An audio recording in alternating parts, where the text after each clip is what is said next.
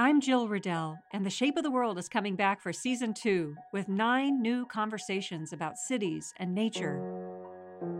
We explore the shape of the world as it is right now and what it could become by asking colossal questions.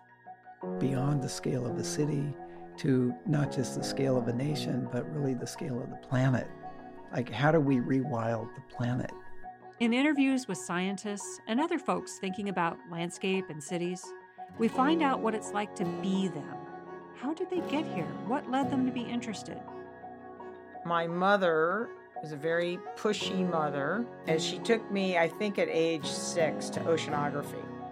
My father, he moved us to the Mojave Desert.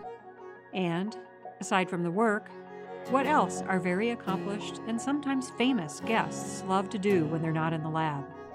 I'm a huge basketball fan. I usually watercolor every day. As a good Canadian, play on a couple different hockey teams. Starting Earth Day, April 21st. We'll see you for season two.